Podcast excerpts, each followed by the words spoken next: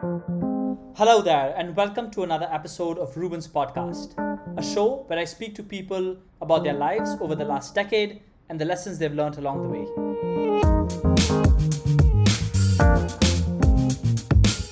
On today's show, I'm speaking with Sonakshi. I met Sonakshi back in 2011 at university where she studied English. In today's conversation, we talk about a bunch of different things from starting her career editing for a defense magazine to eventually working in public policy and even a podcast. She also tells me about her work she and her mom's been doing to help victims of domestic violence, and we chat a little about her experiences with that. She tells me about her shifts in beliefs, and we also discuss the future of this very podcast. If you're new here, welcome to the show, and I hope you enjoyed today's conversation. If you'd like to keep up, you can follow us on Instagram.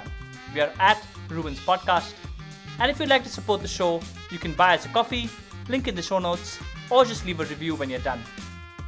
This is episode 40, and we upload new episodes every Saturday. Okay, with that, let's get into today's conversation. Yeah, I think we are live. Awesome. Sonakshi, thank you so much for doing this. How are you today? I'm good, Reuben. It's good to be speaking to you and, you know, having caught up with you after I don't know how long. I think in person, like two and a half years.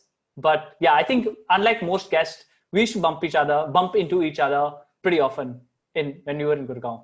At least I was. yeah. Yeah, that's true. I was there quite a bit. Um, and it was always good to sort of drop by the Jade Palace as and when. Drop by the Jade Palace. By the way, I, I don't think we've ever I've ever talked about the Jade Palace on this on the podcast. But yeah, for people, I don't know if I've mentioned it, but if you haven't already Googled the Jade Palace, uh, the Jade Palace is where I used to live. Sonakshi was a frequent visitor. Uh, one of I would say the what was the term, but a, a frequent visitor to the Jade Palace. Uh, but you can actually find the Jade Palace on on Google.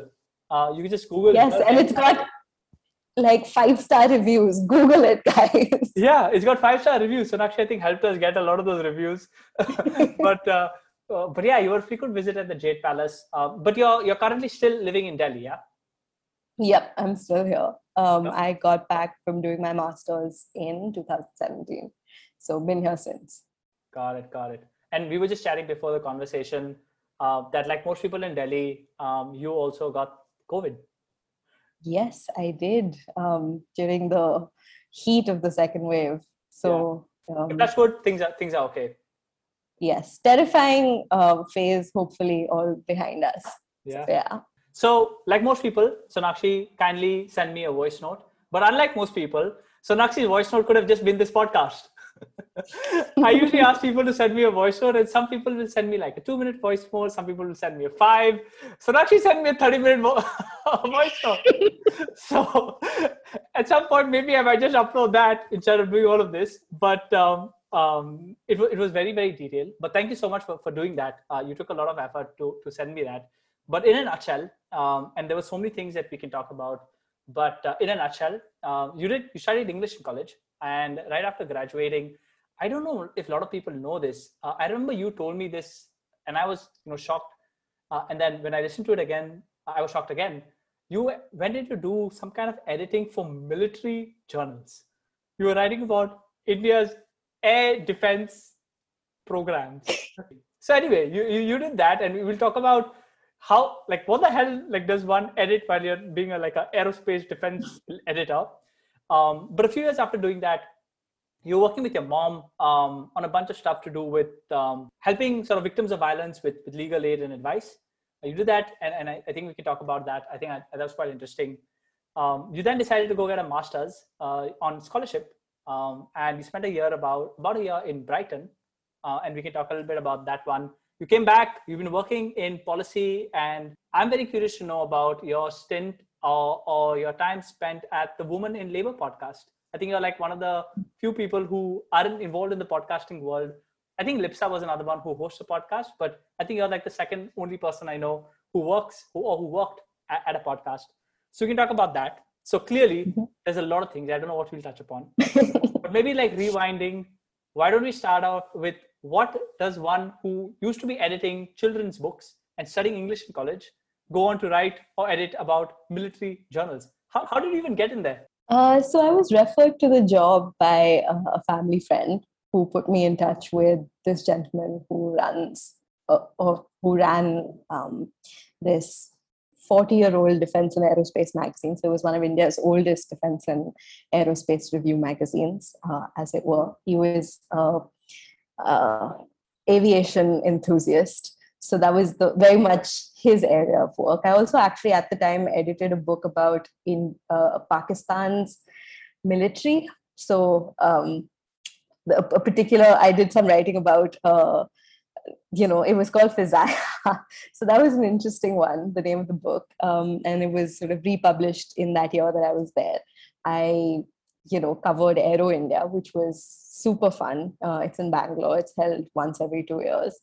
So yeah, I got to meet and interact with a lot of interesting officers, um, go to a lot of press releases and, you know, just all manner of things that I hadn't really thought about because um, at that time i was thinking about what i want to do and where i want to study and you know all of that. I, I thought really hard about what it was that i really wanted to do after uh, because up until then i'd only ever thought of literature.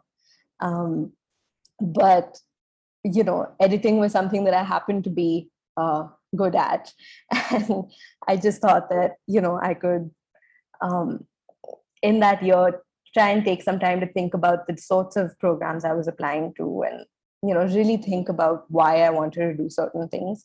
And that sort of spilled over even into the next year where uh, I did a little bit more of that while interning at a bunch of different places and still trying to figure out exactly what it was that I was most passionate about and I really think that that time helped uh, put it all into perspective but this was one of those things that just sort of fell into my lap. It was you just do wonderful. It. Yeah, on that I'm curious. You you also were edit, right even in college. You were editing like children's books, um, and yes. now you are editing military stuff. Which one is harder? Like, is it harder to edit children's books, or is it harder oh, to for edit sure. the military stuff? No, no, not the military stuff. I mean that that stuff's pretty straightforward. You have a style guide. You know, you know what needs to go in, and you learn to pick up on on the nuances of that with children's books i used to have to really think hard about what it was that would appeal to a child and like where authors were using words that were too big and what age groups it was targeted at and all of those things so i did like i think 80 books in the period between 2012 and 2016 um, i did a lot of freelance editing so yeah Got it. And what kind of books were you editing? At least the children's stuff. Were they like story books? Were they activity books? Yeah, story books, activity books. Um, I did a few like you know those moral stories and mm. stuff. Mm. So you know the ones that come with a little dis disclaimer on it, like you know the child needs to to remember that this is the moral lesson you're taking away from the story. Oh, wow. Yeah, I did a lot of folk tales, um, a lot of stories from around the world because it was an international book publisher. So they used to display books at various international book fairs. So I had to even think about things like what sort of audience would want. So what would, you know, German kids like or what would Dutch kids like versus what Indian kids, because the markets are so different. Um, so, what was your frame of context also was something that I had to think about, which was fun and really got to apply that part of me. So. That's so interesting. So, you said that you really, really liked editing, and clearly you've done two very, very different kinds of editing. I'm curious to know, like, how would you describe a job of an editor? So, if somebody's like, say, like you studied English, um, or even if they didn't study English, how would I know, or what, what, what goes into the job of being an editor or editing stuff like this? So it's interesting that you asked that because if that's not the only two kinds of editing, I still freelance edited even after I came back from my master's for a bit. And um, I did work for a think tank um, and I was editing about the future of work and mobility and uh, the BIMSTEC region and like, you know just a bunch of different things. But I think the job of an editor may not actually be to necessarily be an expert in the things that they're editing about, right? Uh, you don't always need to have a full area of expertise, though it does help to have a general curiosity about them. Uh, and to make the effort to to learn um, where the author is coming from. I think a lot of times editors sit and try to edit the language, and that's one part of it. Um, but all of my work has come on referrals, and I'd like to believe that part of it is also because I'm trying to think about what it is my author really intended to say, and that was hmm. something that literature really taught me. Right, like um, the first question there's multiple schools of thought of course even uh, in literature like in all other things but one of the things is that what what did the author mean and what did the author intend or that the author is dead and you're supposed to start from a blank slate right and that's the two most basic kind of ways of looking at it but i like to think about the context in which an author is writing or the way in which they're thinking about something so i used to say things like, you know, I'm willing to do the back and forth twice over. I'll still charge you the exact same amount. Yeah. But I'd rather make sure that what you intended to say has come out in even in the edits that I have put in. That, you know, if I'm trying to edit your language, I'm not taking away from the meaning of what you're saying or what your original thought behind it was, because I also like to write. so I wouldn't want that done to my words. I wouldn't do it to someone else's. Um, and I've had a chance to edit a book for uh, an independent author, and that was super fun also because these were uh, it was a merchant navy um, gentleman, so it was great because I got to sort of it was six stories about the seafare the seafaring soul, and it was it was wonderful because uh, and this was something he said to me at the end of it that it was a really enjoyable experience because at no point did he feel like his voice was being lost in the changes that I was making. Um, so how, how does this work? So say the seafaring guy, right? What does he do? Does he sit with you and just talks, or does he like write some random stuff on like a Word document and emails it to you, and then you like slice and dice it into like chapters and like themes and paragraphs? Like, is that how it works? So in that ca- in that particular case, it was a bunch of short stories. It was six short stories that he'd written. Hmm. Um, and you know those came to me and they were in the form of short stories. So my job was very much just editing and making sure that it was uh, you know for the eventual reader. So from that perspective what is it that a reader takes away from it? Mm. uh, so whether it's language edits whether it's um, you know just seeing how the story is progressing that's kind of how we were going. But we used to leave comments for each other and i'd say you know was this what you actually meant to say? Um, and i remember a particular incident where we'd spoken about i think it was a penang curry which he'd mentioned and I think he mentioned it in the context of Indonesia. And I said, well, isn't Penang like a more Malaysian thing? Um, and, you know, that particular kind of curry. And he said, you know, you'd be surprised, but like it's traveled as well. So you'll mm. find a, a, version of Penang curry even in Indonesia.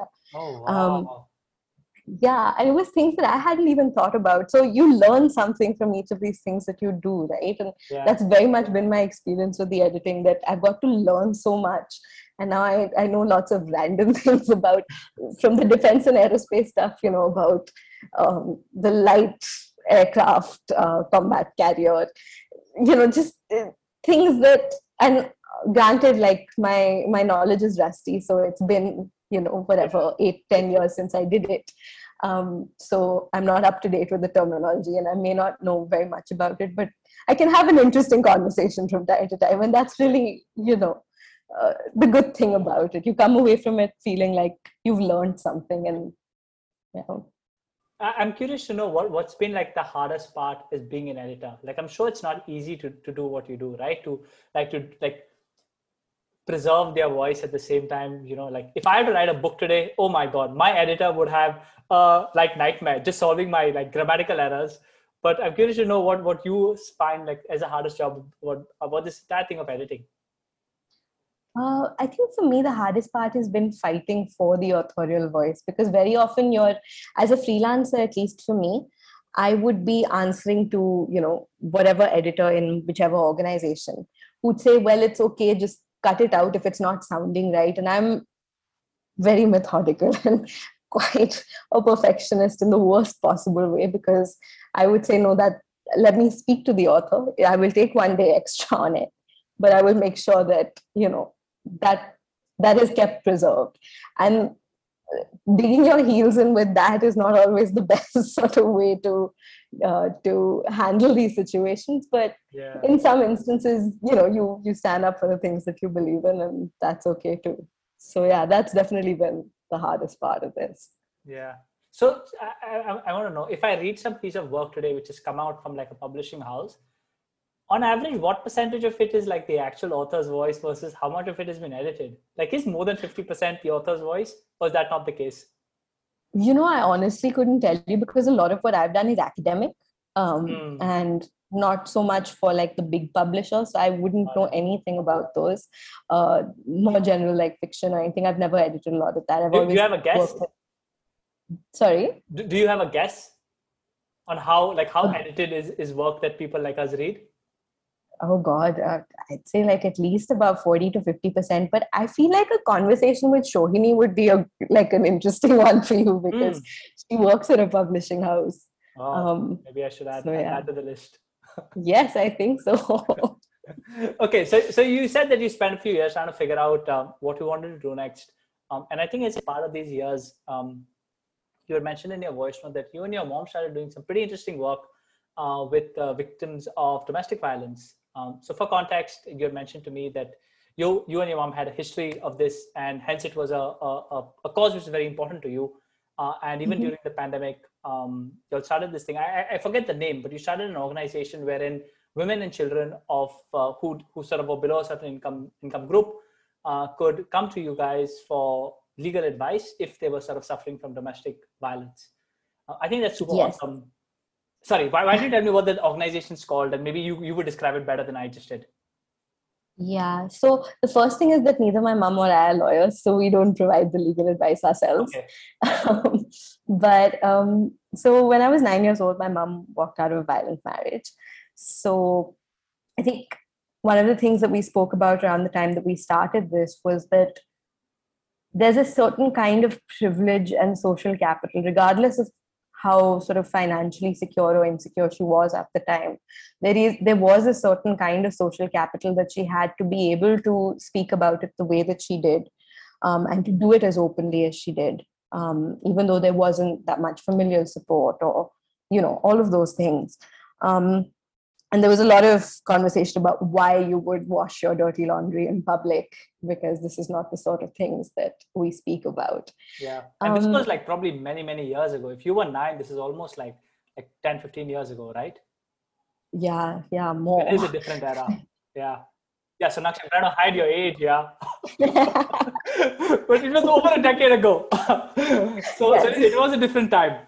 Very gentlemanly i love it but um, yeah, it was it was definitely a different time, and you know, I think I remember at first when she started talking about it, I might have been around, I think 16 17 years old maybe.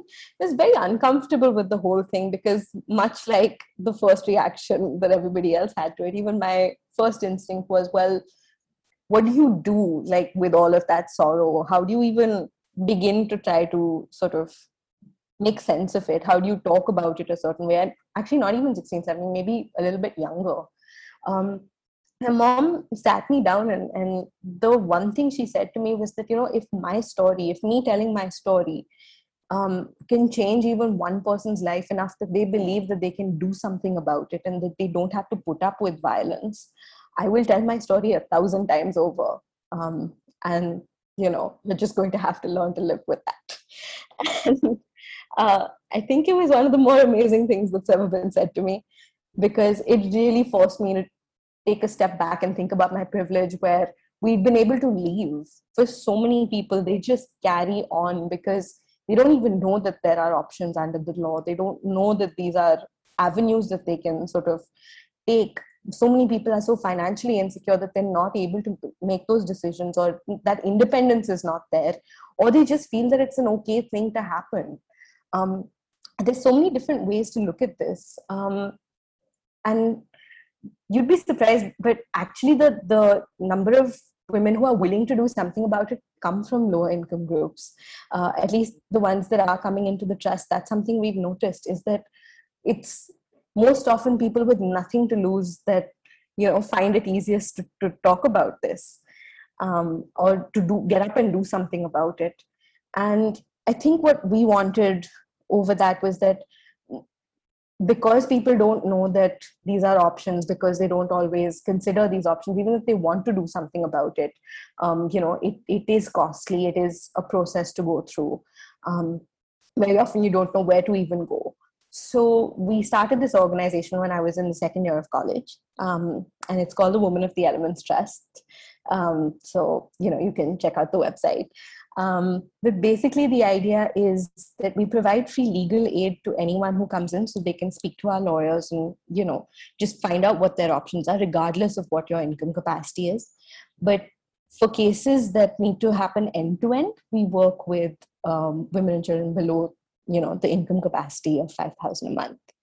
And the idea is, you know, end to end, then we can do those cases. So we've had, you know, a number of uh, resolutions done like this, uh, cases fought end to end for women to make sure that they get their rights, their entitlements, um, that they can file under the Protection of Women from Domestic Violence Act uh, of 2005. So basically, just that. Um, and during the pandemic, we also partnered with like minded organization to start an info line. So we started getting calls from God, every state, every state union, union territory you can imagine. And the thing is that, you know, um, we can help women in Delhi when it comes to the cases, but we don't have offices in each of these places. So very often you you end up redirecting them to their local legal services authority uh, that's supposed to do this for free. Um, you know, we are able to give them advice on the options that they can immediately exercise um, what they can possibly consider. The, the idea is very much to tell women that they have choices um, and to give them that space to exercise that that choice and that voice. Just just to get a sense of of like the the magnitude of this but ever since you were say in second year of college when you all started this roughly how many sort of women have you all spoken to or how many cases have you guys done to get a sense of how big this problem is? So cases perhaps less because as you probably know the the backlog tends to you know uh, take a while and the end-to-end process even though it's supposed to be completed within six months uh, very often in practice that's not the case um, just because courts are massively backlogged. Um, but god i don't know several thousand women uh, at the very least. And i'm being conservative in an estimate but like just in the last year alone, we've had, uh, I'd say, over 400 calls. Um, and we're not even sort of a, a, national helpline, right? Can you imagine the sorts of numbers? I know that the National Commission for Women uh, reported a spike in the last two years, and it's been massive. Um, there was a lot of attention paid to it during the first wave of COVID because that's when the problem actually began. But the the sort of um, numbers that we are seeing even after like lockdowns have presumably opened up have been just as bad if not you know uh, a little bit worse. But what does one do? Like what what advice? So so hypothetical scenario and i've thought about this sometimes. Say you know somebody is a victim of domestic violence and abuse. At best you know naive me would go and tell them you can walk out. You can do this. But like i'm sure that they they they are in a completely different situation right so like when somebody comes to you with this problem like what do you tell them like what options do they have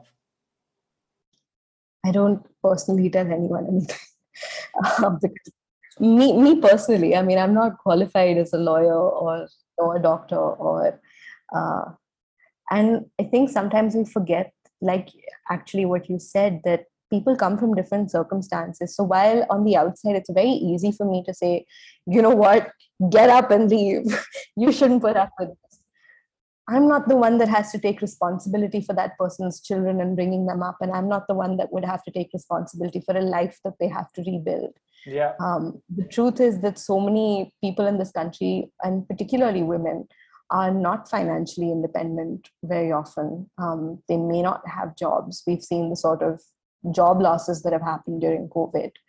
Um, it's not been limited by gender by any means, but you know there has been data to support the fact that women have been disproportionately affected by the pandemic, um, and they've not recovered jobs at the same rate that men have. um, uh, you know, across the world, really, not even limited to India.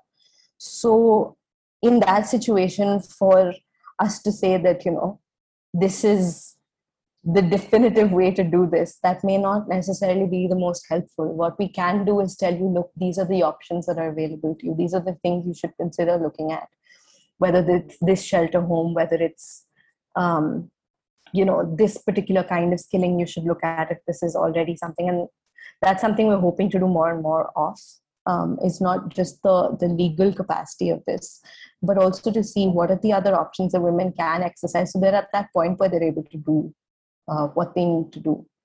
Um, I've, I've said this on a on a different forum once but I, I think it it counts here as well is that for most women this is like even articulating that violence has occurred is such a hard thing.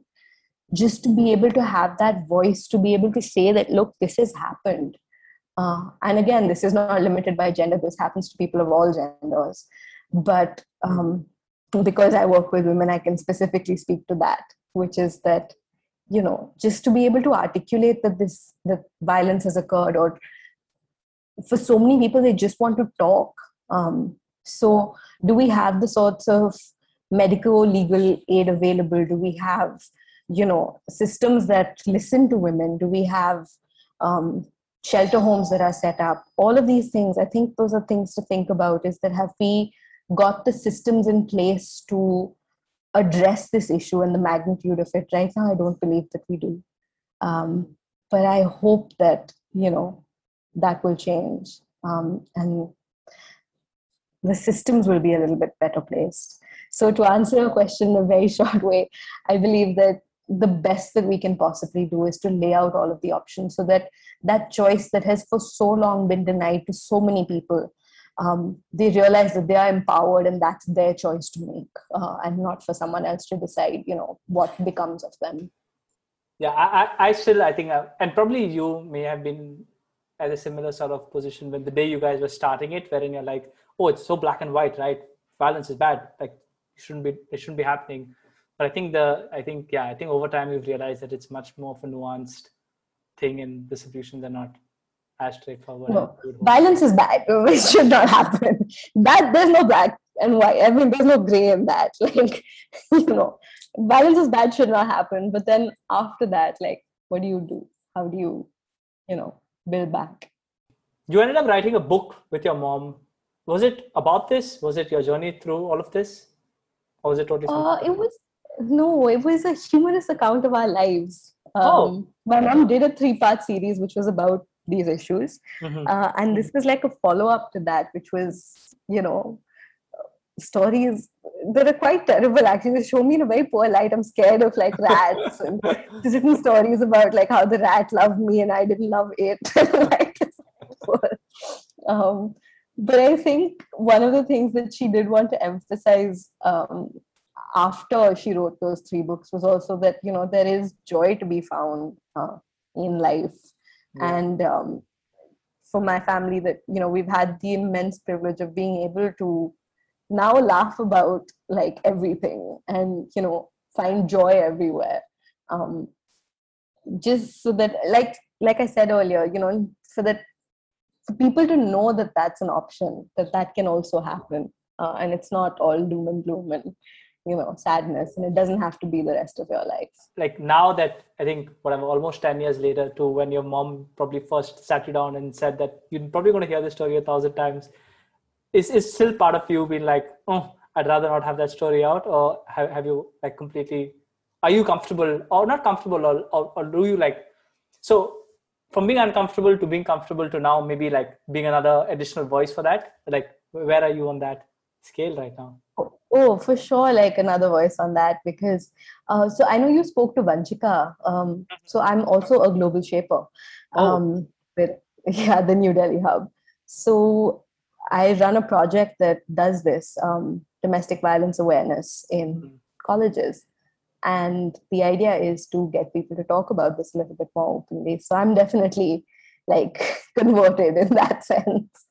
Um, yeah um, yeah those years must have been pretty hard for you um, when all of this was happening Uh, and I know for a fact that like a lot of stuff happen to what happens to us when we are younger, when we are kids, um, leaves sort of like deep impacts to us um, on who we end up becoming as people, how we behave.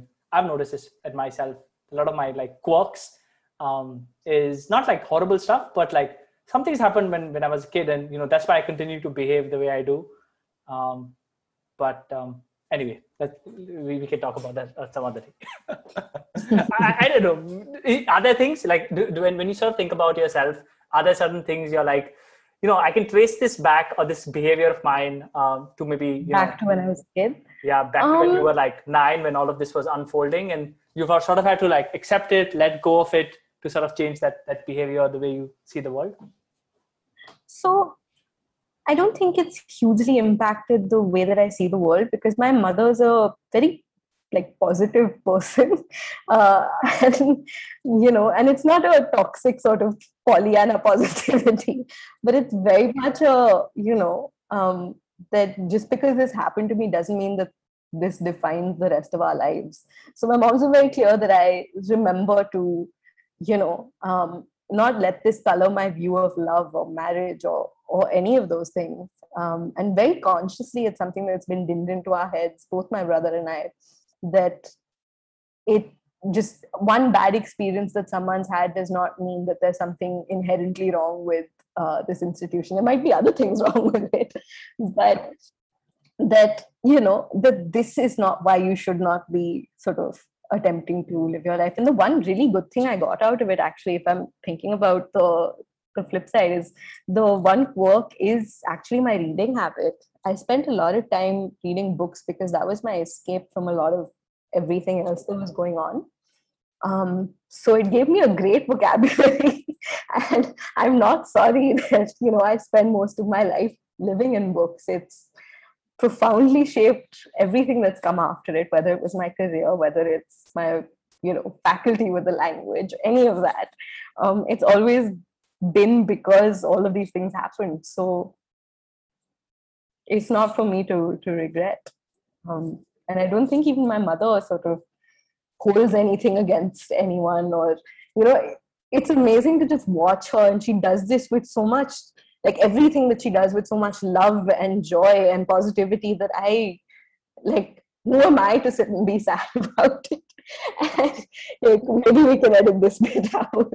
But some part of me wonders about you know all of those things is that how do you like when i watch her deal with life i just think about my own place in this and that yeah it was terrible and yeah but it's not like scarred me in the way that you would imagine.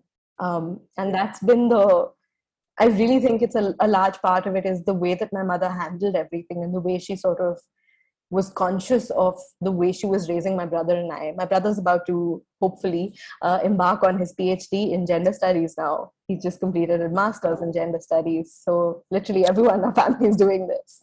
Uh, and it's amazing. Um, just, you know, getting a chance to give back. Yeah, that's so wonderful. And I must say that I think among the people I know, I would surely classify you as one of the more positive people I just know. Like you were always a good, like you were a good energy to be around. So so yeah I, I totally sort of agree with that. Anyway enough of that. You spent a few years doing that um, when you were editing you were working with your with your mom on all of this stuff. Uh, but then you finally figured out what you wanted to do. You ended up at uh, brighton at the university of sussex if i'm not wrong that is correct. I, I, got the I got I got the right part of the 30 minute voice note, and, and, and, and, you were there on full scholarship for almost a year. Um, you mentioned to me that that year was amazing. Apart from the academics, apart from getting to live next to a national park and a river, uh, you I'm sure like most of us um, sort of changed a lot in that in that one year. Um, I'm curious to know how Sonakshi was different before she landed up in Brighton and how she was different versus. That, see, my English is so bad how was Sonakshi very different from the day she landed versus the day she left Brighton? Um, I actually came away from that year being a lot less sure of myself. And I don't think that that's a bad thing. It's a very humbling experience when you go off to study. Um, so you mentioned full scholarship. Uh, that's correct. I got a full scholarship from the British Foreign Commonwealth and Development Office um, in 2016 and what's unique about this scholarship is that it uh, awards it to, say, anywhere between 1300 to 1700 scholars from across the world. so there were 77 different scholars at Sussex alone, and most of them were from all over the world. Um, I was also one of the youngest people in the world to get the scholarship that year. I was 22 when I interviewed for it. So and despite all of that, you leave less sure of yourself. High achievers, this is crazy. But anyway. Um, yeah, but what I was trying to say about being younger was that I met people that were, you know, in the prime of their careers, people that were, you know, had worked a lot more than I had, seen more of the world than I had in, in many ways.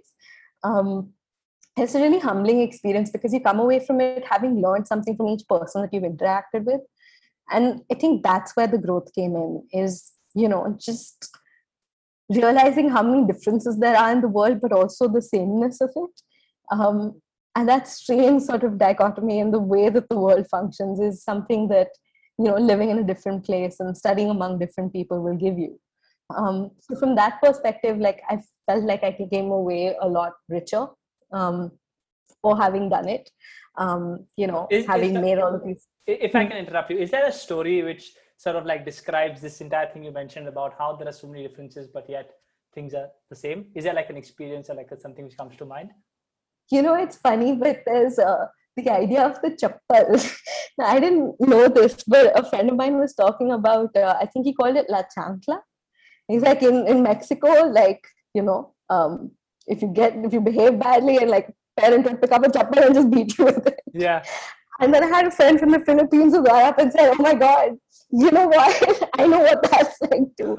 and just apparently the idea for rubber chappal is something that kids across like, you know, developing countries just all relate to. and some of my Indian friends are saying the exact same things, like, you know, oh, and I mean, I suppose my experience didn't really sort of resonate with any of that because, you know, given my family's experience, we weren't exactly going to be picking up I'm sorry, I realize that's inappropriate. but, but that was really interesting to just watch that unfold in front of me mm-hmm. um, and seeing all of these, you know, and this was happening at International Food Night where everyone had brought like food from different places. Yeah. Um, this exact same foods, right, but cooked so incredibly differently. Um, it's amazing. It's just all of those things that you realize that there is sameness in the difference and that there are so many differences but that's something to be celebrated. Um, yeah. and you carry that wherever you go. So yeah. So so you spent about a year there and i usually ask a lot of people who eventually decide to come back to india why did you decide to come back? Why not just i'm sure you would have pursued a fantastic career you know globally but i'm curious to know what why you decided to move back. Chevening has a stipulation that you come home to your home country for two years um, and you contribute to the growth and development of your country. And it's actually great because I realized um, recently while going through some of my Chevening answers. Well, when I last saw them, I think I've lost them since. Mm. Uh, but when I last saw them, I realized that everything that I had said I would do, um, you know, whether it was working in policy uh, around gender based violence, whether it was um, being able to work briefly in academia, those were all things I'd said I would do in my application. Yeah. Um, and I got a chance to do a lot of that, um, having come back mm. and worked in, in the exact same space because I went and got a master's in gender violence and conflict. Got it. So that was my area of work as well. And of course, then my area of study. And then I came back and pivoted like later. but yeah but but where you are right now i'm sure that the two year stuff is over. Do you see yourself continuing to work in india or do you see yourself sort of spending some time abroad? Um i i think i i don't know any city like delhi. And i love it entirely too much to to ever sort of full time live anywhere else. But that's where i'm at mentally right now. I don't know if that will change. As soon as you came back um, you started doing some really interesting stuff with the government um, you worked at ORF for a bit, um, and you mentioned in your voice note, which I'm very curious to know about how when you started working with as a consultant with the government, with I think the ministry, um, you sort of saw the reality between you saw the the, the difference between reality and theory. Uh, I've spoken to a bunch of people who work with the government, and uh, I think this, this is something which people commonly say, wherein you know, as an outsider, you're like, oh, the government sucks and this policy sucks, and then you somehow get a chance to be there, and then you see the machinery operating firsthand, and then you realize how naive you've been um, can you describe to me this entire thing? Because I'm super fascinated. I, I would put myself as the naive pessimist sitting outside and be like, oh, this sucks, that sucks. Uh, but I'm very like, like, yeah, I, I love to know sort of what your experience was uh, working at the government or, or working very closely with them and how reality is actually very different from, from theory. So um, I was embedded directly in the Ministry of Women and Child Development. I worked on a scheme called the Swadhar Greh scheme. It's for women in distress. So it's shelter homes that are run for women in distress, um, women impacted by natural disasters, women um, that are seeking transitional shelter because of domestic violence, um, abandonment, you know, a whole number of things. But basically, the idea is institutional support to women in distress. Um, so yeah, I my job was mainly the implementation and the monitoring of the scheme. So it's a centrally sponsored scheme, which means that the central government puts in some part of the funding in most of the states. Uh, it's the sharing pattern changes depending on the state that you're in. And if it's a union territory, then the center provides 100% of the funding. That's usually how it works. But of course, this can vary from scheme to scheme. In this particular one, that was this was the case. And um, after the, the center sponsors X amount, the state matches that and it implements it and releases it to the shelter homes that are actually running the scheme on ground. Um, so my job was basically coordinating with the state governments and sort of um, at the same time the scheme's guidelines were undergoing change. So I helped them revise the guidelines of the scheme. Now, I don't think they've been passed since. Um, I don't know at what stage in the government process that's at but uh, from my end that was something that i sort of helped um, do a couple of consultations on so you know we had stakeholders from various state governments and you know various um, other organizations come in and just talk about the sorts of changes that would be needed to, to see this through on ground and see the maximum impact on ground um, and for it to reach as many people as possible. I think since the government has announced that they're going to integrate a number of different kinds of homes and create Shakti Sadans, so I think that's also a process that is underway, which is why this, the new guidelines may have been shelved. Um, because if they're going to integrate them, they're going to have to think of it on a much larger scale. Um, but yeah, at the time we were looking at making sure that the implementation was happening on ground, and it was great because I got to speak to government officials from every part of the country. This it was a scheme that was run uh, that is run in 28 different states and union territories. So, you know, you realize very quickly that the problems that are being seen in certain states, um, particularly ones with lower human development indicators, are very very different from the ones that are in states that have you know relatively better uh, performances on the same scales. Um, you start to see you know the challenges that they face. Um, something as small as in hilly regions if you have to build a shelter home you know the it's going to cost more. There's a reason the the funding pattern is the way that it is. It's because you know the materials have to to reach a certain area and for it to reach there it the the cost is obviously going to go up because it takes that much more to to get it there. And these were small things that like i remember when when speaking about shelter homes and oh we should have lots more of these these were not things i thought about is who is even running these homes? Who are the ngos that are involved? What is the process for making sure that you know they're running the way that they should that the monitoring is happening that somebody is able to go and visit these homes um, you know and it's government officials that do the the checking as it were. So if they're also running seven eight different schemes how are they supposed to find the time to go and, and do this one scheme and then go and see five homes of another kind and then go see all one stop centers? Like to put all of this on any official right? Those are things that you don't think about is that there are people that are involved in the government machinery in a big way um, and that are part of every every step of this process Um, and it's very easy to say that, look, this is not working or that's not working. But when you see all of this happen and you see the kind of um, just what people are operating under, um, you know, the circumstances, that becomes that much more real to you that, you know, maybe you don't know as much as you thought you did. um, and maybe, you know, you, you should take a step back and think about how these things actually happen, how they work on ground.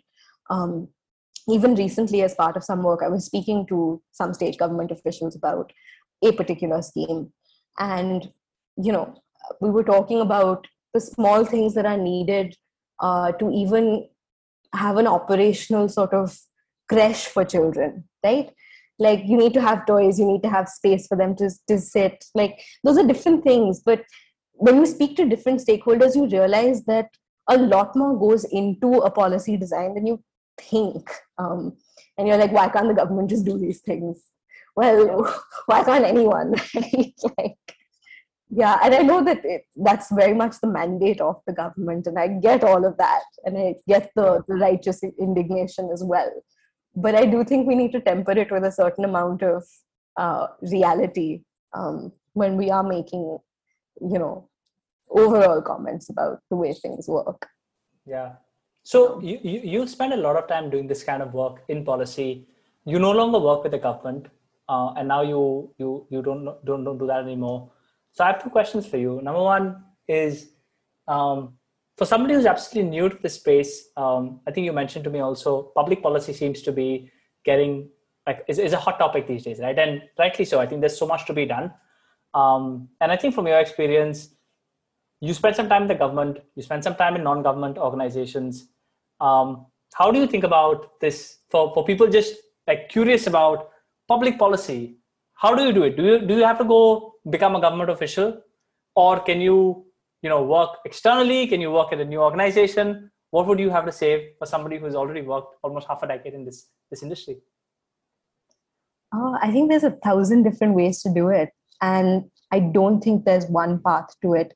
You start to realize that many kinds of organizations can make impact right? Hmm. we use the word impact really loosely. Oh, impact. everybody's having impact yeah. From meteorites to people walking on the street. Everybody has a lot of impact these days. Yeah exactly right? And you you tell yourself that you know we keep talking about impact. And the truth is that impact can be made by tiny organizations that are affecting two people's lives as well as organizations that are you know funding hundreds and millions of people across the country. And it can be made at a government level. It can be made when you start even complying with the basic policy uh, imperatives that you have to. For instance you have your sexual harassment laws in place. You have the sort of machinery for it in place you're already part of the policy process at every single turn.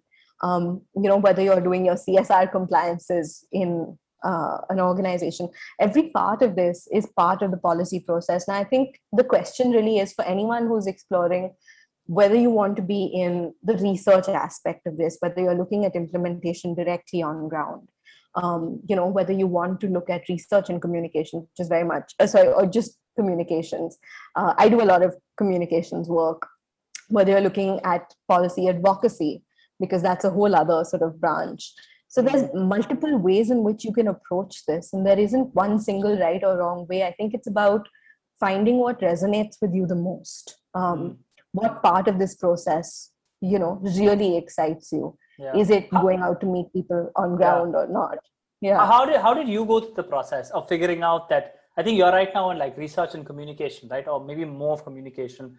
How, like, can you walk me through how you went through this thought process on out of this entire sea of opportunities? why does Sonakshi want to be in communication as a part of this entire policy space? So I think I've chanced upon it more than anything else. Mm. Um, I found an organization whose values resonated very strongly with mine.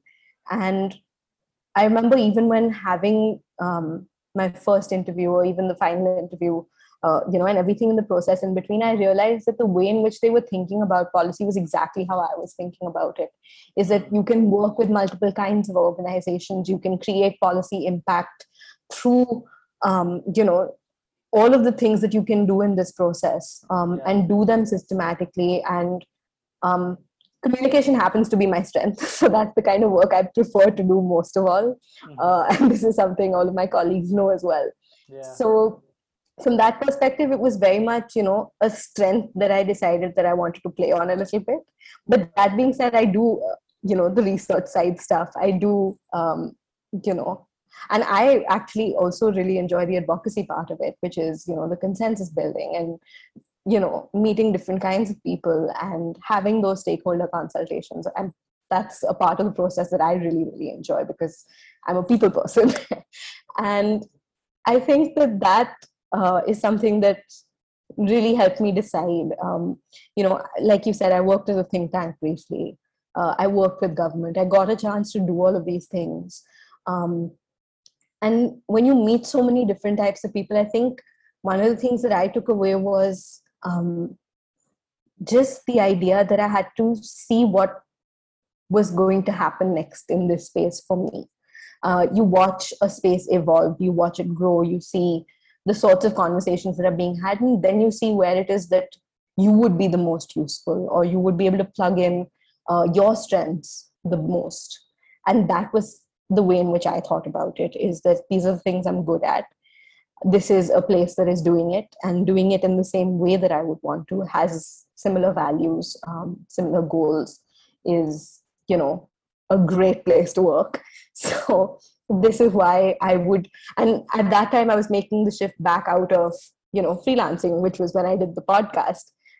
And I said, you know, what better time to do this? Um, as I'm watching the field explode, as I'm, you know, I've had a chance to work in it you know through research i've had a chance to work on it through implementation. Um, this is where i want to be and this is what i'm good at. So yeah. you you mentioned the hot word which is the podcast. Podcast so, yeah. so you you spent almost a year was it a year wherein you were working? It was about eight or nine months yeah. Got it. So you spent about eight or nine months working with this podcast called women in labor. I love the name. It's so smart. But it's about a, it's a podcast about uh, these two women, one's a filmmaker and one's a comedian, who explore this topic of falling employment, falling women participation in India in the employ in the workforce. Uh, yeah. India is declining female labor force participation rate. India is declining labor force. uh, see, I'm but basically there are less and less women working working in India, and I think is a is the worst in the world. Um, I, I, yeah, I don't know what to say. Like, let's not talk about more bad stuff, but uh, let, let, let, let, us talk about what your experience of working at a podcast. Uh, this is like a proper production. What did you learn about um, just like like producing a podcast? So uh, I was research and editorial lead for the podcast. Mm. Um, so I was researching the, the topic.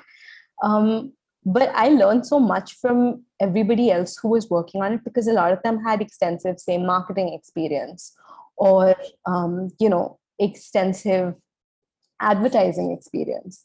So those were some of the things that other people brought to the table. And of course christina was an investigative journalist as you mentioned. So she really understood the deep dive aspect of it. Uh, aditi you know was able to translate it for a much wider audience than we would have uh, otherwise been able to reach i think. The idea was very much that look this is a serious topic right? It's any way you slice it it's terrible. It's awful. It hap- it's happening. Um, but how do you get people to care about this thing that doesn't isn't even making it to the news apart from like an like an op-ed once in a while that somebody writes about and someone just i mean you'll notice in the last couple of years maybe yes there has been a lot more said about this this topic. Uh, and i'd like to believe that we played a small part in that by you know plugging into that conversation uh, when it needed to happen. Um, but i do think that it has gotten the voice that it has because there's so many great organizations that are working on it and were always working on it right? Um, but now that it's the pandemic has shown us what this can actually mean uh, that's the really sort of terrifying thing. But yeah just dialing it back and thinking about what i learned from this entire experience is that yes the research is important and yes you know editorially we need to make sure that we are factually we've covered every single ground that we need to. Um, but equally um, you need to be able to translate it for a wider audience because what's the point of having these data points? What's the point of this shocking news if people don't even know that this is something that's happening right? Um, and that was something i really came away from and learned from this entire process is that it's about bringing um, these issues to light in a way that people are able to understand it so i actually wrote a five part uh, op-ed series about the subject. And i really had to reel in my inner nerd and you know not make it sound like something that people wouldn't be able to understand. So i actually did a small at the beginning of each of the op-eds i wrote a small excerpt that would that was more like creative writing than anything else. But it was to really drive home the fact that this problem is so pervasive and this is you know like these are natural normal experiences that we've all been through so um yeah, it was about reaching exactly the people that would care about it and getting people to care more a little bit about something that they may not have cared about before. And we did. We had like in the first six months, we had I think two hundred thousand unique listens. Um, wow! And the number only just sort of grew from that. So yeah, it's been cool. Yeah, you should absolutely check out the trailer. If nothing else, it'll give you enough reason for you to listen to the podcast it's called Women in Labor, and labor is the British labor, L A B O U R. It's not L A B O R. Um, so, so yeah, I think you can. I, I, I heard it on Spotify, but I think it's available on all podcast players. And you guys started releasing this early this year, March 2020. Women's mm, Day or something. Correct. Yes, International Women's Day on in March 2020. That's correct. Got it. That's so cool. I, I never knew like people I knew were actually working on at podcasts. Um, it's it's like the new sort of newsroom. But yeah, that was part of my like freelance situation. I was doing yeah. a bunch of freelance projects uh, altogether. So nice. Yeah. Okay, I know we are up on the hour, and I, I'm I'm going through my list of things, and there are so many more, but I think we're going to cap it. Uh, when you look back, Sonakshi, um, I'm curious to know you've been through so many different experiences they've all somehow overlapped and converged, in my opinion. But um, I'm curious to know what a shift in belief has been for you, uh, which means something which you would believe very strongly, say, you know, when you were 19, but now you don't believe that anymore. Um, and why has that change happened? Oh, wow. That's a really deep question, Reuben. Um, one thing that I believed when I was younger was that I was alone in all of my problems that all of these experiences that I, I was having were unique to me. Uh, i've alluded to this at some point in the conversation as well but something i've really come to terms with over the last few years is that when you talk to people when you you know just interact with enough people you start to see that your problems don't exist in silos um, there's people you speak to that you wouldn't even know um, you know, and I've had friends reach out to me over the last few years when they knew um, who my mother was, because as it turns out, they'd seen her on TV, um, and reach out to me and say, you know what, this is happening um, in our families too. And people I never would have expected. Um, if it was, you know, speaking to a government official that was working on ground in, you know, one part of the country just being able to speak to you know in speak to one of them in, in a language because i speak a couple of different languages. Um, but just that that recognition and, and hearing about people's experiences in the language in which they're thinking it. Uh, those are small things but you realize that there's so much to gain from that that's a belief that you know you're, when you're younger, you're a little bit more naive and you tell yourself that, you know, you're the bee's knees. I've said this a lot. That, you, you, you come away from college 21, you think you understand everything. And I've met a lot of friends since who have not grown since they were that age. But the ones I have sort of, you know, really felt like some sort of camaraderie with um, over the years are the ones that I believe have grown in the same direction. And it's that that i really sort of feel very strongly about is that you you start to see that all of the things that you thought you knew it's mm-hmm. okay for them to be challenged. It's okay to to admit that you were wrong on a lot of things. I know i was. I did not when i was younger did not think i would, was a feminist like you know. Um, I, I, didn't like the word very much. And then you read and you learn and you realize that you know you were a little shit. But, um, but you know those, those i mean that's a really small example but like i think the whole process of this is is challenging yourself. Um, and that's really something that i'm starting to do more in terms of challenging my beliefs than my body's ability to do things. I'm still not. Like, yeah, Devangna uh, had a rock climbing thing recently, and I was like, I, you know, I had got the shot that weekend, but in any case, even before when I was going to go, I was like, you know, I'm not sure I'm going to be able to stretch my body to these limits. but you know, mentally, like and emotionally, I do believe that challenging uh, oneself and one's beliefs has been the thing that I've come away from, like yeah. with this the most strongly. That's a great one. Are there two pieces of advice you would have for 19 year old Sonakshi? Um, I think one would be to take a step back um, and to just think a little bit before like jumping to a conclusion. Um, sometimes when you're as much of a, a nerd as I am, you tend to believe that you already understood the problem without actually taking some time and really thinking about it. That's something that the years have taught me. So 19 year old Sonakshi would have really benefited from that. And the second one, be chin up and it's not so bad, right? Like uh, you when you're younger, I do think you feel like the world is ending every time, and oh my god, what am I going to do in this situation? Learn to really take it easy and uh, do what my mother says. Who cares? Nobody cares. It's fine. We can just let you go on. Yeah. So those are the two things I think would be more strongly sort of advocated to young Sonakshi. Take a step back and think and chin up.